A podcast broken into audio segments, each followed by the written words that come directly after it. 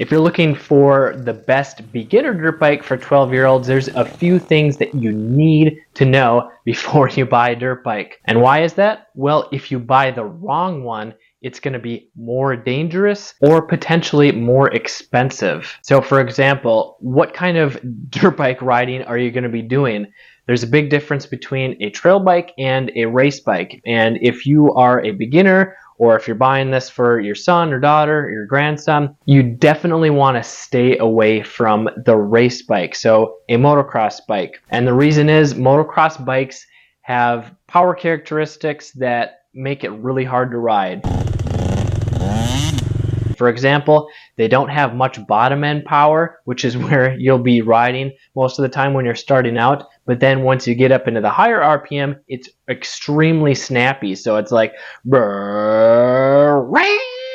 and this can be really intimidating and it can cause beginners to crash very easily because it feels uncontrollable because you haven't learned the fundamental techniques of riding a dirt bike. And these race bikes that I'm referring to are 85cc two-stroke motocross bikes such as like Yamaha YZ85, KTM Husqvarna 85, or like the Honda CRF 150R four-stroke liquid-cooled race bike. They're great bikes for what they are, racing, but you should not be starting out on them. Not only are they harder to ride, but they're more expensive and they require more maintenance, which takes more of your time and your money. So, what is a good beginner bike? Well, you got to start with what size to look for first. So if you're in the 4 foot 6 to 4 foot 10 inch height range, you want to be looking at a dirt bike with a 26 to 29 inch seat height. But if you're in the 4 foot 10 to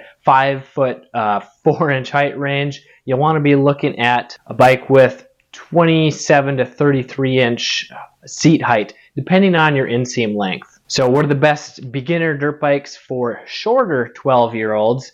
Well, you want to be looking at the Honda CRF 125F, the Yamaha TTR 125, and the Kawasaki KLX 140. For these 125s and the 140, they have small wheel and big wheel models, and this the main difference is the wheel sizes are 14 and 17 or 16 and 19 inch wheels and tires, as well as the seat height, where the small wheel is about 2 inches lower than the big wheel or the large wheel models. So if you're under 5 foot, you probably want to be on a small wheel, and if you're over 5 foot, you probably want to be on a big wheel. But if you have a dealer near you, it's best if you go to the dealer and sit on the bike. And if you can touch with one foot on the ground, then you're probably big enough. And Kawasaki also has the KLX 140 RF, which is the full size wheels. If you want a smaller engine with less power, but you still want the full size wheels, where the bigger wheels they handle a little bit better, they roll over obstacles better, and there's a little bit more stability, which is why it's better if you're a taller 12 year old. Now, just quick comparison between the Honda, Yamaha, and Kawasaki.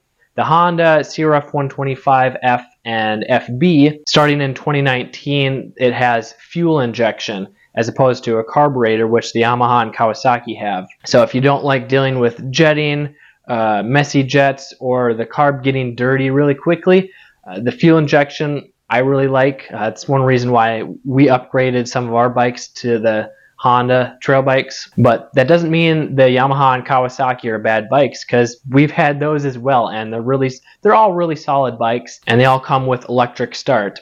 Although some of the older Yamahas only have kickstart. But the biggest thing is finding and getting one that is clean and well maintained because since these bikes are so reliable, a lot of people neglected to do maintenance on them, so they ran them low or out of oil. Uh, they never change the air filter, and these are things that'll really kill and wear out the engine much faster. And then moving up to the full size bikes, so maybe you or your kid is a really tall 12 year old, like over five foot four.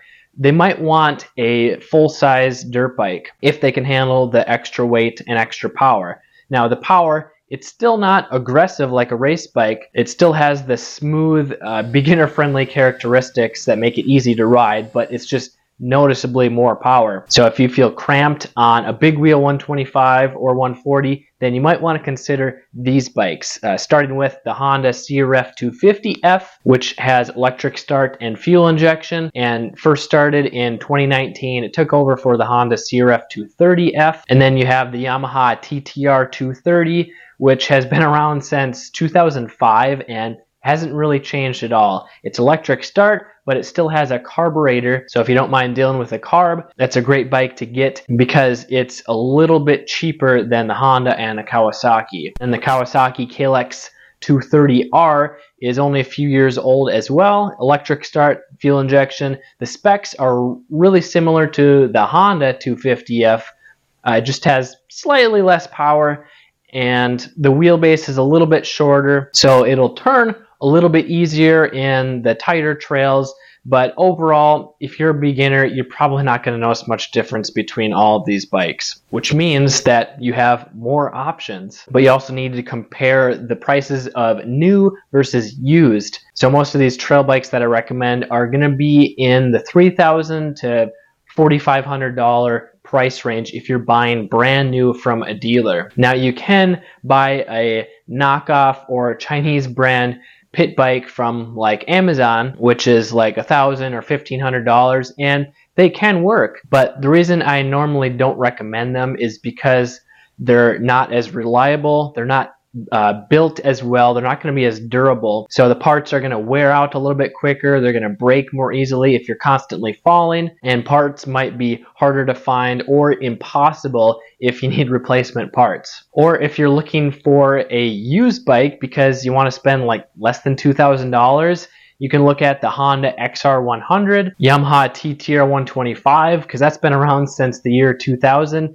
uh, the Kawasaki KLX 125, or the Suzuki DRZ 125, which are the exact same bikes, just different color plastics. Or you can also look at the Honda XR200, which is getting harder to find, but a solid full size trail bike with a low seat height. Those bikes are all cheaper, but they also only have kickstart. And if you're just getting started dirt biking and want to ride trails but don't want to crash and get hurt right away, I have a free training for you. It's a guide that shows you how to quickly build your confidence so that you don't crash and get hurt right away. The link is in the description below. I'm Kelly Fager from Motocross Hideout. Learn more, ride more, so that you can stay safe and have fun for many years to come.